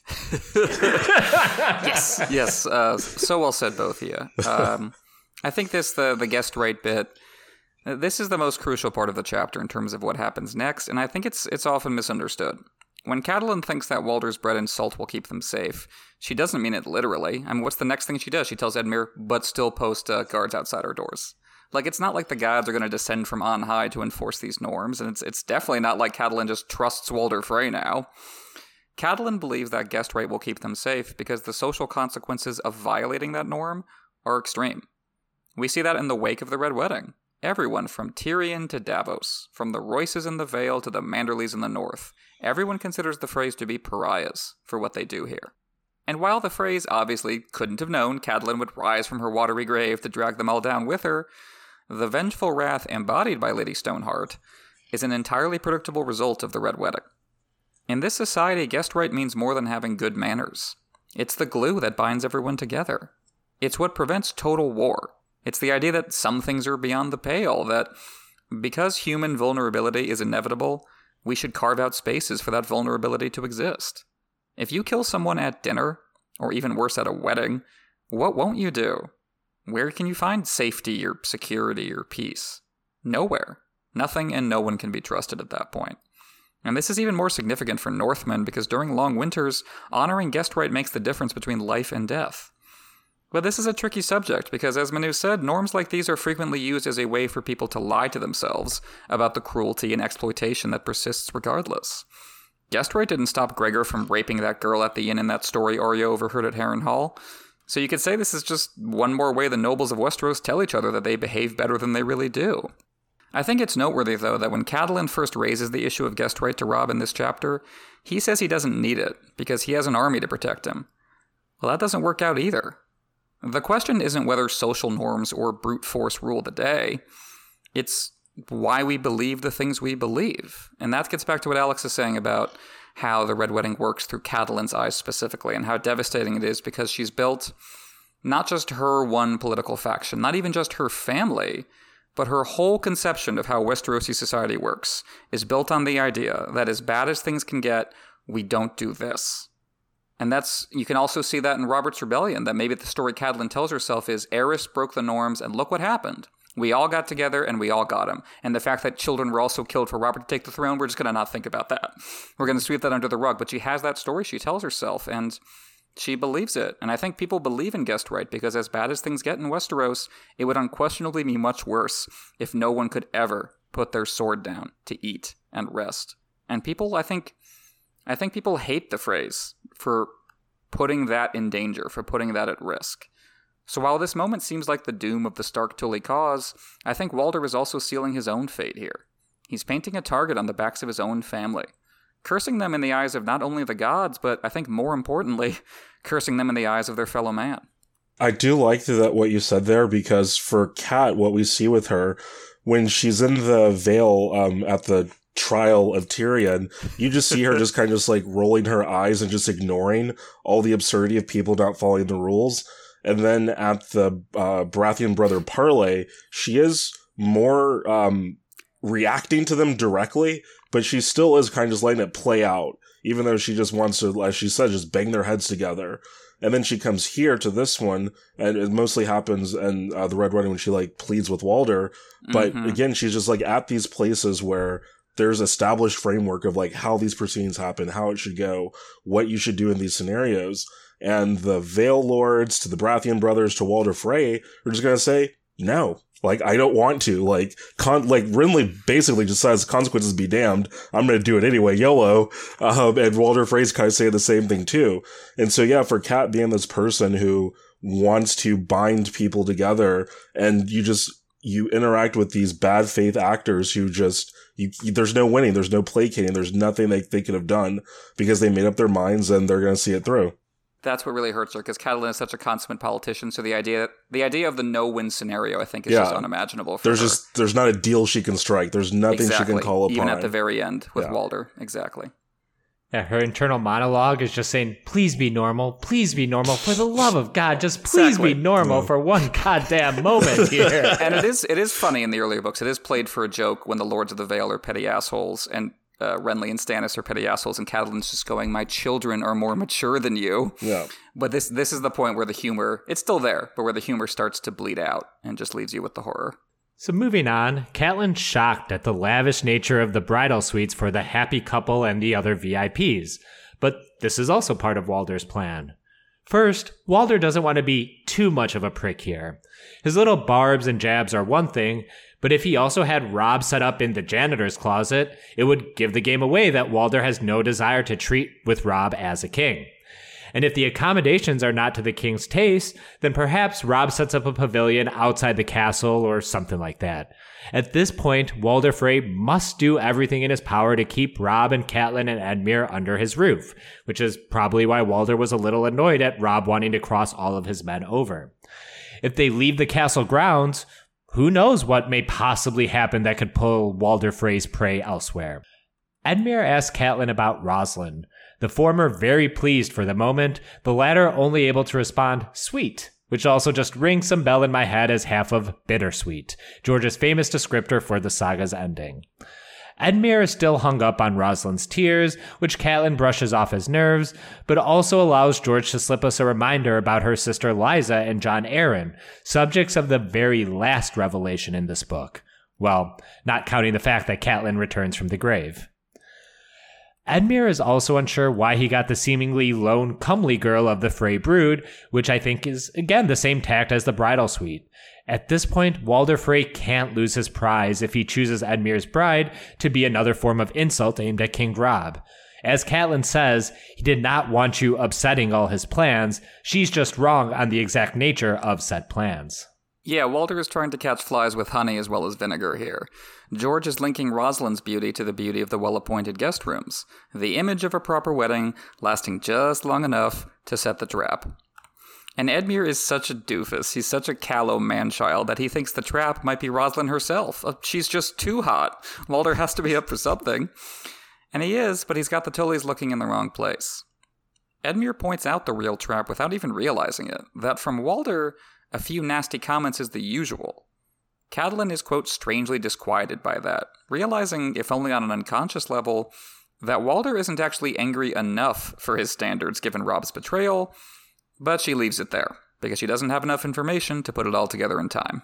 Yeah, beyond just ensuring Edmure doesn't flee hours before the ceremony, Lord Walder wants Edmure to be into his wife so they can make sons and tie House Frey to Riverrun by blood.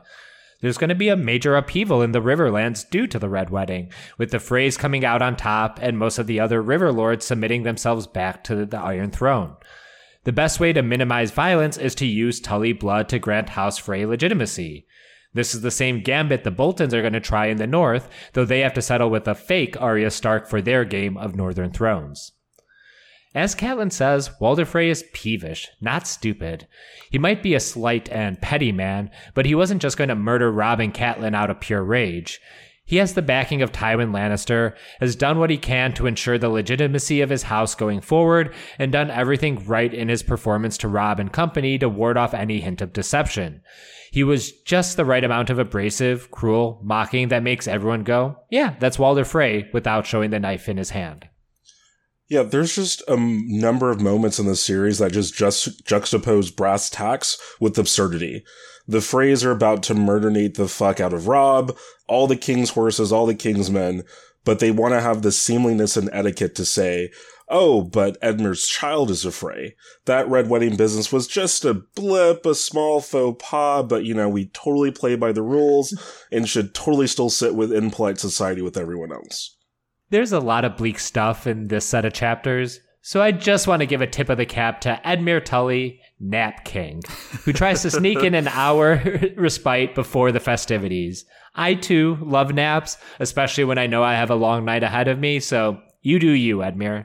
Catelyn wanders while her brother catches some Z's and stumbles upon Lothar and several of his kin having a drink. All of them appear to be knights. Well met, sirs, Catelyn says, which shouldn't really be out of the ordinary for a well populated house of a notable lord. But coming back to this on reread, it's like, oh yeah, all these men are soldiers. Meanwhile, any Frey that has any loyalty towards the Starks are nowhere to be found. Catelyn asks after Sir Perwyn, who had guided her to the Baratheon debate in A Clash of Kings, but he is regrettably not there to attend. Much like Robb's first squire, Olyvar Frey will not be present when Catelyn asks about him in her following chapter. We've talked about how all the little details surrounding the Red Wedding help make it such a worthwhile moment, from the events at Duskendale to what will spin out in White Harbor in A Dance with Dragons. But even the very basic accounting of which Freys are here at the Twins for the wedding and which are not is just some expert detail orientation, really feeling like every aspect of the story is locking into place. Catelyn seeks out Maester Brenett to ask about Roslin's fertility, to which the good Maester responds she should be able to provide Edmure with issue, something we talked about earlier. In Cat 5, Catelyn had to face down the possibility that she may have failed in her feudal and marital duties if Robb had no trueborn siblings to inherit his crown, thinking them all dead or lost to Lannisters. Ensuring the Tully line now becomes a priority, even if it's not directly through her, but her brother. But what I seized on was Catelyn thinking the Maester would also be a Frey himself, and later learning one of Roslyn's siblings went on to become a Maester. We haven't learned too much about the Maesters yet in A Song of Ice and Fire, in terms of who they are and where they come from, but their familial ties become a talking point in the northern plot of A Dance with Dragons, while their actual politicking is glimpsed in Oldtown chapters in A Feast for Crows. George is once again here distracting the reader from what's about to happen, focusing our attention on the question of Roslin's fertility, so it seems like this whole cluster of chapters really is about nothing more important than Edmure getting hitched. But at the same time, George is still dropping subtle hints. Like when Maester Brenett lists off Roslin's surviving siblings, they include both Perwyn and Olyvar, making it all the more suspicious they're not here. She's not even a half sibling, she's a full blood sibling. So where are they? He's also continuing the theme of gender politics that Catelyn tells this group, this uh, room full of male Freys, that she needs to see the Maester for, quote, a woman's complaint, implying, you know, oh, it's something to do with menstruation, so, you know, you feel icky, you don't ask any further questions. She doesn't want to admit that she's asking after Roslin's fertility, because these are her uh, brothers and cousins, that might be awkward. Again, political and military alliances hinge on these, these personal, physical, intimate issues. Seems fitting that the very last act of this chapter brings us back to Roose Bolton, last seen saying goodbye to Jaime Lannister at Harrenhal. Here he is described wearing a pale pink cloak, the very descriptor we'll read in Catelyn 7 when Roose gives Robb Jaime's regards. But Roose Bolton is more than just bad news, he's the bearer of bad news too. He provides updates on the Trident, Wendel's brother Wylis is taken, and Winterfell, uh, Cerwyn and Tallhart dead in addition to Sir Rodrik. Just like with Robert's rebellion, we are seeing an entire generation of people killed or materially harmed that will both immediately and long term upset rule in the North.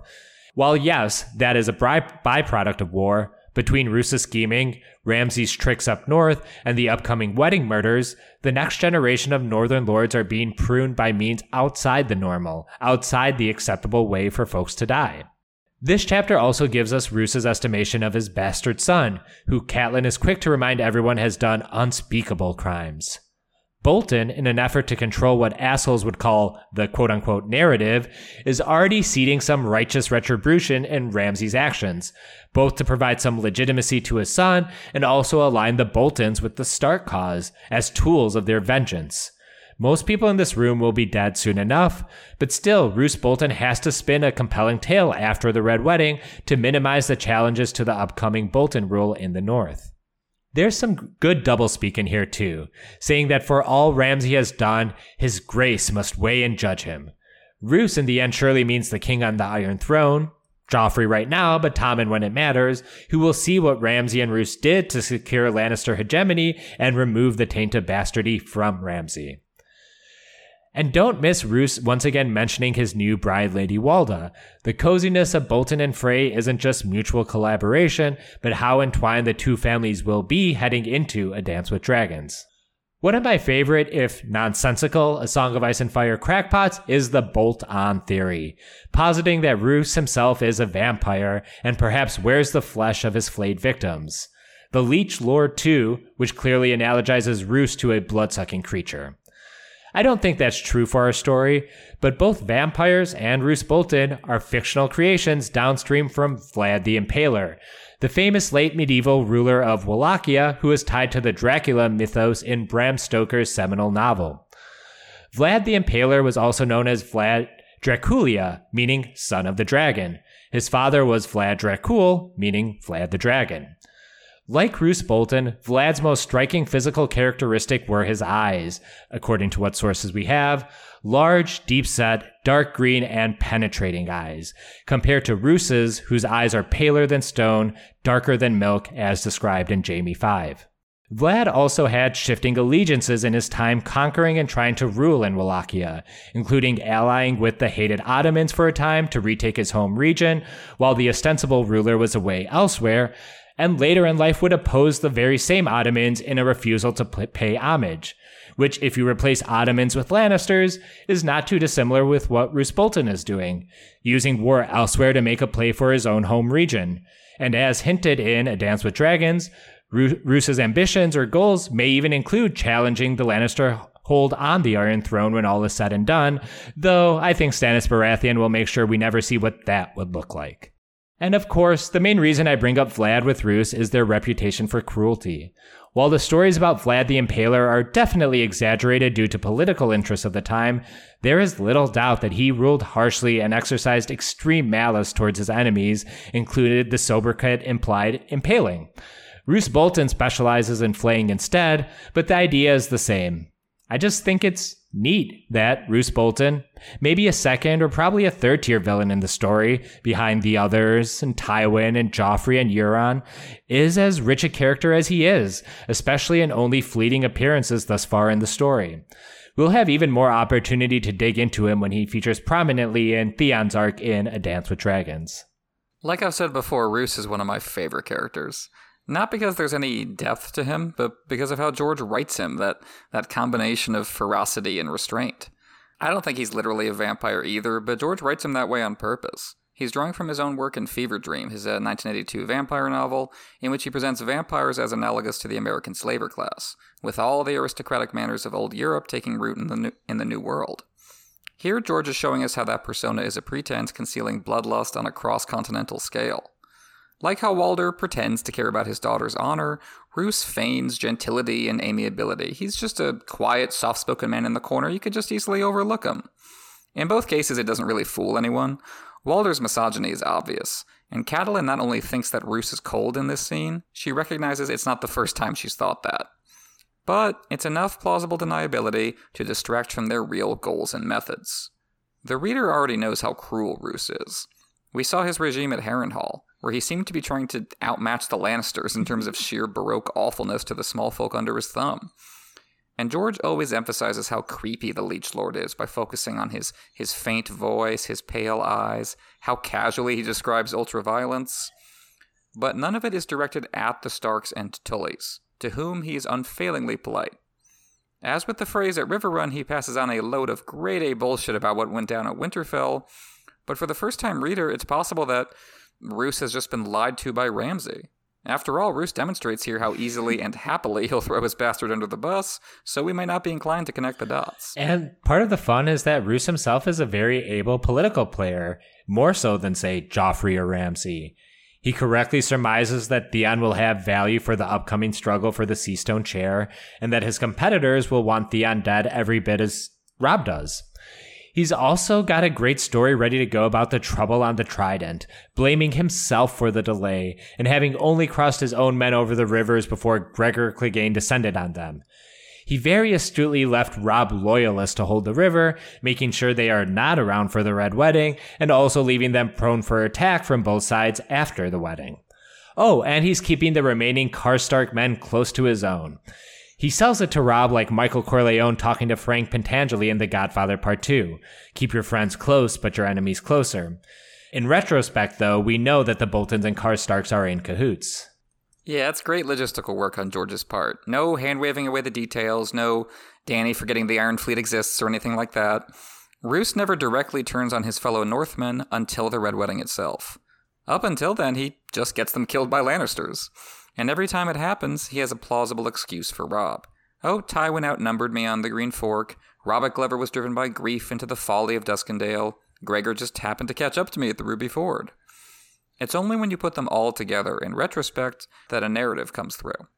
Roose sent his rivals into the front lines at the Green Fork, preserving his own men. Then he sent Stark loyalists to Duskendale, pretending it was on Robb's orders, knowing from Tywin that Gregor and Randyll Tarly would trap them there. And now we learn about the Ruby Ford. Roose, yeah, very cleverly takes the blame here, pretending it was it was just a failure of leadership on his part. I left too late. No one's going to suspect him of treachery when it's just easier to blame incompetence.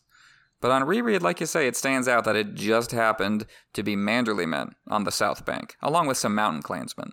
Die-hard Stark loyalists, all of them, as we'll see more of in A Dance with Dragons. All of this was necessary. Every domino had to fall to lead us here, because the Freys have to do more than just kill Robb himself. In order to avoid immediate reprisals, they also have to wipe out his army, or at least those among his army who are loyal to him. And because Walder Frey is a coward as well as a bully and a liar, there was no way he was ever going to do that if there was any risk of losing. That's why Roose was brought in on the deal. Despite having convinced the Bloody Mummers to betray Tywin in the previous book, you'd think that'd put him on the Lannister shit list, but here he is. It's not just that Tywin needed a patsy to run the North until Tyrion and Sansa give him a grandchild. It's also that Tywin needed to make sure Robb was outnumbered at the Twins, so Walder could be reassured and get the go ahead. So ultimately, this comes down to a numbers game. Roose has, he says, 3,500 men left, equal to Robb's forces. Put Roose together with the Freys, and they have Robb outnumbered something like 2 to 1. So much of this has been in plain view for the reader, but not for our POV characters necessarily. And the first time reader is likely to nod along with Catelyn when she says that Duskendale is yesterday's news. It seems like that, but it holds the, the kernel of about what's to happen today. And speaking of Catelyn, for her faint moment, I really love the fact that she wants to savor the bit of Theon that Roose has presented her with. It'd be very easy to have Catelyn react like everyone else, disgusted at the sight of Theon's flayed skin, but it's so much richer and portentous to let a little bit of that bloodlust show in Catelyn. At some level, we all have an appetite for vengeance, big or small, and her brief dalliance with that thought bleeds nicely into her final murder of Jingle Bell next chapter, and of course into her Lady Stoneheart era. Yeah, there's uh, another um, uh, kind of uh, off the wall theory, a Roose Cat, um, a ghost ship of corruption and the Grim Macabre. But yeah, uh, Cat and her like bloodlust, her vengeance. I mean, earlier she talks about wanting to like choke Cersei. Um, there was her fighting off the uh, Bran's would be assassin as well. Like Cat Catelyn Tully Stark is about that action. Like she will she will get down uh, and, and fight with the best of them. Yeah, it's a crucial moment with implications for not only Catelyn but also the reader. George is giving us just a little taste, just an appetizer of his strategy with Theon in A Dance with Dragons. He made us hate him, he made us root for his comeuppance, and then he shows us what that looks like torture and mutilation. Robb is 100% right when he says that flaying Theon won't bring Bran and Rickon back. I mean, also because they're not actually dead. But I think you're right that all of us feel that, that pull for vengeance. It's primal. An eye for an eye, your pain to make up for my pain. I want you to feel how I felt so I can feel better. And it's a powerful move on George's part that he doesn't let us separate the uh, relatively likable Stark POVs from obvious villains like the Boltons. Catelyn has a version of Walder's misogyny, and she has a version of the Boltons' bloodlust. And while, you know, the Freys and the Boltons, they're, they're awful on their own terms, they don't exist in a vacuum. They're part of a society Catelyn is also a part of. And while she doesn't have their sadism, they do share some ideas, some incentives, some beliefs. What is Lady Stoneheart but Catelyn remade in her enemy's image? The chapter ends with the simple words from Robb We're going home which, if you are a Star Wars cell like me, you hear it in the voice of Jar Jar Binks in The Phantom Menace when they decide to return to Naboo. oh, you don't hear it like that? Weird. But anyway, More old hat for this podcast is talking about how George has the characters thinking just past the red wedding so that the reader is also looking past the event.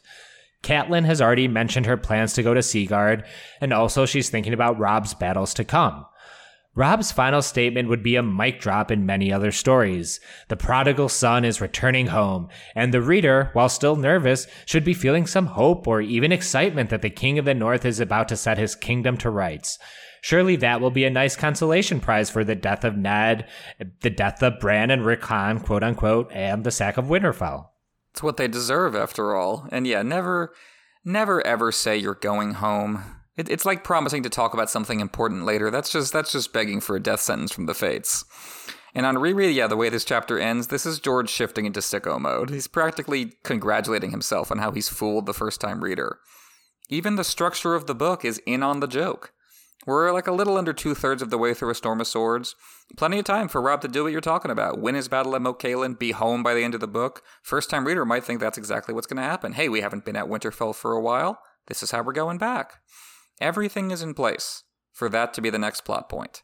And that's what makes it so disorienting and devastating when George pulls the rug out from underneath us instead, and we see that entire story structure dissolve in blood.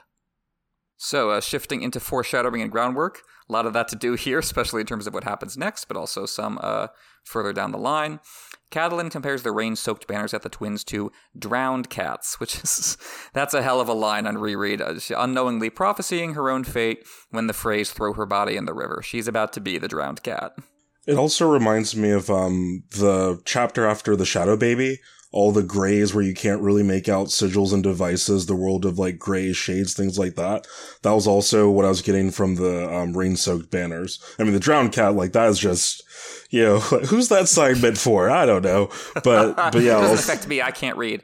No, that's a good comparison because this is, like we've mentioned a couple times, this is uh, has some very interesting parallels to Renly's death. We'll talk more about that uh, next time for sure. Uh, Walder mentions that Ami, also known as Gatehouse Ami, is a widow, in the next book, In a Feast for Crows, she'll be married off to Lancel at Darry, but that won't last long either. I don't know, she just can't keep him. Yeah, I mean, Lancel's a cat. She's just busy gallivanting around in Feast for Crows, playing with all the women. If I remember correctly, that's exactly what he's doing. Yeah, yeah, Lancel yeah. Lannister, Playboy. I believe that's I believe that's how that goes. Maybe Ami and Margaery can start like a, a multi-married club or something. Have like a group chat for the, uh, the Black Widow's group chat. yeah, Love it already. Black Widows Club or something. Little spider emojis. It'd be perfect. Uh, Roose mentions that he plans to get Walda pregnant as soon as possible, and he finally will in a Dance with Dragons. Although Ramsay is visibly unhappy about it, and of course we we know where that goes in the in the show, and I think it's going to go in a similar direction in the book. I kind of hope it has just like a little bit more oomph than it did in the show. Like the A little bit more dignity. yeah, I mean the show was just like it wasn't even like uh perfunctory, it just like happened. So I mean, And then Ramsay was like, "I'm in charge. Tell me I'm not." Yeah, a lot of plot points in season six specifically were like that, yeah, where people would just like kill people and say, "What of it?" I think it would be uh, one difference in the sh- in the in the books, of course, is that you have uh, Barbrey Dustin and a lot of other Northern nobility who don't like Ramsay. Yeah. So it would be interesting if Ramsay pulls that off, and then they just go, "No, though you're not. yeah, yeah. you're not actually in charge here, though."